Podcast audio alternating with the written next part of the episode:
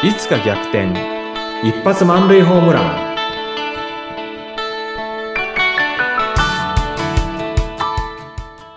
皆さんこんにちは。合同会社東きみなり事務所代表社員の東きみなりです。こんにちは、インタビュアーの山口智子です。東さん、これまでは東さんがその起業される前までのお話を割と中心にいろいろ伺ってまいりましたが、え今日はぜひですね、その起業した後ですね、どんな風に東さんがそのビジネスを具体的に獲得していかれたのか、そういったことを伺いたいと思います。よろしくお願いします。はいありがとうございます あの起業したはいいけれども仕事っていうのはそんな簡単に来るわけじゃないですよねでキャリアコンサルタントの資格を持っていても仕事が来るわけじゃないじゃあどうしたらいいだろうかっていう時に稼げる資格っていうのは何なんだろうかって考えたことがあったんです。はい。で、その時に思い出したのが、アンガーマネージメントっていう資格でした。こう、アンガーマネージメント、こう、はい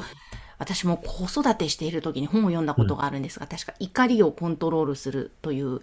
意味だったような気がするんですが。そうですね。はい。サラリーマン時代に、まあ、あの、山口さんと同じようにですね、私もあの子育ての時にですね、ものすごく子供を怒ったことがあって、非常にこうなんだろうな、あの、後から後悔が残るような怒り方っていうのをいっぱいしてました。そんなある日にですね、新聞を見ていたら、アンガーマネジメントのことが書かれていて、あ、これは受けてみないといけないなと。もう私本当に怒りっぽかったので、アンガーマネージメントを受けると、あの、なんか、あの、もっと怒らない人間になるだろうと思いまして、アンガーマネージメントの講座を受けたらですね、これが非常に良かったんですね。はい。で怒らない人間にはならなかったんですけれども、それでもですね、この講座っていうのは、非常にこう人の役に立つなっていうのを起業した後で思い出して、で、アンガーマネージメント協会のファシリテーター養成講座に行って、アンガーマネージメントを教えるって資格を取ったんですね。なるほど。受けてみてよかったから、じゃあ今度教える方っていうことだったんですそうですね。アンガーマネージメントの考え方を伝える方に回って、うんそして私と同じように、あの、怒りをね、で悩んでる人になんかこう貢献できないだろうかっていう、そもそもそういう、あの、まあ気持ちがあって、アンガーマネージメントを教える側に回ったんですね。はい。で、あの、アンガマネジメントもですね、非常に良かったんですけれども、あの、まあ、キャリアコンサルタントの資格を持ってますんで、やっぱりこのキャリアコンサルタントの資格を使ってですね、あの、何かこう貢献していくことができないだろうか。もっと俗っぽい言い方すると稼ぐことができないだろうか。まあ、そんなこともあって、キャリアコンサルタントのあの集まりにはですね、積極的に足を運ぶようにしてたんですね。で、そうするとですね、あの、非常にこう、お世話に、今でもお世話になってるんですけれども、社会保険労務士でキャリアコンサルタントを持っている、あの、先生が主催する、いろいろな集まりに顔を出した時にですね、出会った女性がですね、あの、非常にこう、なんていうんですかね、あの、いろんな知見、人事に関してのいろんな知見を持ってらっしゃる方で、で、その方のお話を聞いててですね、その方がディスクという、あの、資格、あの、なんだろうな、トレーナーの資格をお持ちだったんですね。はい。リスク。ディスクです。はい。あの、実はこのディスクっていうのは DISC っていう、まあ、4つのですね、頭文字。これまた、あの、別途ですね、詳しくお話ししますけれども、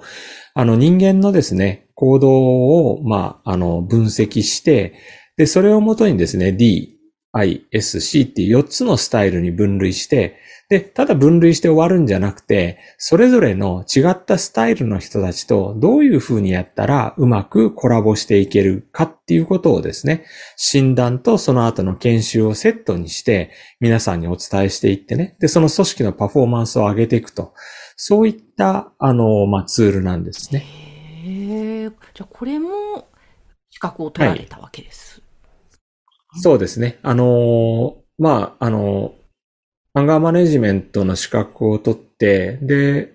その後ちょっとだいぶ時間が経ってですね、コロナが日本で流行り始めたぐらいの時に、何かその次の一手っていうのを求めた時に、あの、ディスクっていう、あの、非常に優れたツールがあるってことをですね、その方から教わって、そしてあの、認定トレーナーの資格を取りました。だったんですね。じゃあ結構本当に起業された後もいろんな学びを深めていかれたわけですね。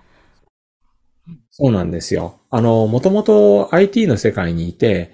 で、そこしかもう知識がなくてですね。で、私がやりたいその人材の育成っていうところに関しては、特にあの人事の仕事をやってたわけでもないので、何かこうやって自分で勉強していって、あの、稼ぐ力をつけていかないと、あの、起業してもですね、そのままずっと口を開けて待ってる。それがちょっとですね、嫌だったので、もっと能動的になろうと思って、あの、いろんなところに顔を出してました。あと、あの、お伝えしたいのは今日ちょっと2つぐらいあるんですけれども、あの、キャリアコンサルタント絡みでですね、あの、やはり、あの、いろんなね、あの、生き方、働き方で迷ってらっしゃる方いるんですが、非常にその大きい層として、シニアの方、50を超えた方々ですね。あの、お悩みの方がいらっしゃると。で、そうした方々にですね、あの、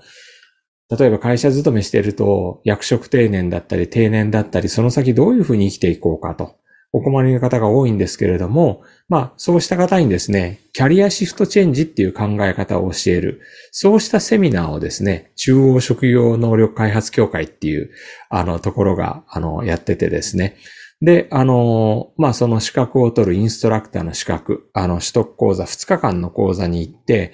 で、あの、シニアの人たちに、あの、まあ、こんな風にですね、考えて、こんな風にスキルをつけていけば、あの、人生っていうのはまだまだ可能性があるよと。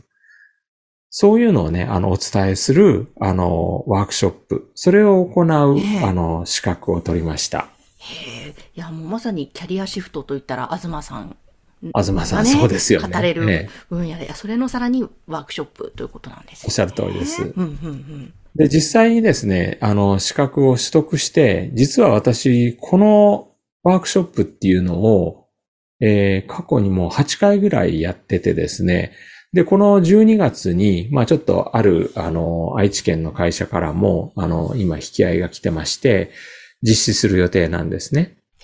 すごいですね。ややっぱり取ってよかった。受けてよかった。取ってよかったです。はい。あの、実際、あの、これは稼げる資格でもあるし、うん、それからこれをやることで、やっぱりワークショップ終わった時にですね、あの、シニアの方々っていうのが、こう、っぱりこう、まあ、目が輝くっていうのは言い過ぎですけれども、なんかこんな風に生きていけばいいんだっていう、なんか指針が手に入った、非常に明るい顔をされるんですよね。はい。私はこのワークショップ大好きなんです。いやー、いいですね。はい。そしてさらにもう一つあるっていうことですね。はい。あの、実はですね、あの、キャリアコンサルタントを取るときの実技試験で、傾聴ですね。あの、この練習を散々やったんですけれども、このスキルっていうのがいろいろなところで生きててですね、あの、まあ、この傾聴ができるっていうことで、あの、ビジネスチャンスっていうんですかね。あの、それが実際に私のところに、あの、来ている。で、あの、傾聴っていうのはですね、あの、例えばキャリアコンサルティングですとか、コーチングですとか、それからあの、傾聴をですね、まあ、あの、いわゆるワンオンワンっていう、あの、企業なんかでね、あの、部下との間で、あの、まあ、やる、一対一のミーティングですね。そんな場でもですね、使われてるんですが、私が実際に傾聴をですね、あの、できるようになるまで、まあ、今でもできてるのかっていうのはなかなか自分でも判定難しいところはあるんですけれども、あの、非常にですね、あの、難しいけれども、これをマスターすると、いろんな意味でですね、たった聞くっていうことだけなんですけれども、聞かれた方はですね、あの、すごく安心したり、あるいは、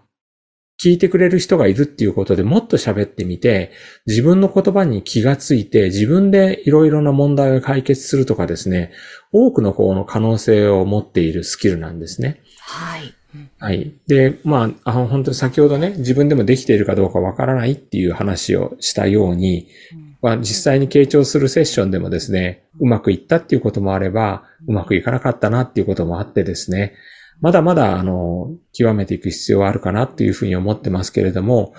まあ、聞くことによる社会貢献っていうことを考えると、このスキルを、あの、キャリアコンサルタントの実技試験で勉強しておいてよかったなっていうふうに思ってます。いや、本当になんか聞くって、はい。すごく奥深いなと思うので、ね、その部分をきっとものすごい東さんだから練習されたんだろうなと思って、でそして東さんにそのキャリアコンサル、コンサルをね、受けた方は、前もエピソードを少しお話しされてましたけども、すごい良かったって言ってくださったって、はい前話されてましたね。はい。ああ、なんかやっぱりすごい、それで安心される方とか気づかれる方が結構多いんだろうなと思いながら、まさに社会貢献、あ、そう、本当そうだなって、今聞きながら思っておりました。おっしゃる通りですね。まあ、もっとね、あの、子供たちが小さい時に傾聴のスキル、あるいはアンガーマネジメントのスキルっていうのをね、あの、自分の中で磨いておけば、あんなに怒るんじゃなかったなとか、もっと話を聞いてあげればよかったなとか、そういった後悔っていうのはなかっただろうなと思います。でももう過去は変えられないんで、今から、あの、怒らないようにするとか、まあ、怒ることも必要なんですけれども、もっと人の話を聞いてあげるようになりたいと、それをね、あの、やっていきたいなって思いつつ、仕事としてどんどんやっていきたいなっていうふうに思ってます。ですね。ちょっと今日は、あの、バッとこう、4つの、これまであの、起業してからやってきたことを伺いましたが、今度この一つ一つぜひ、いろいろともうちょっと詳しく伺いたいと思いますので、はい。また次回からもよろしくお願いします。はい、よろしくお願いします。えーそして、えー合同会社東きみなり事務所こちらのホームページは番組の概要欄に掲載しておりますのでぜひこちらご覧ください東さん今日もありがとうございましたありがとうございました。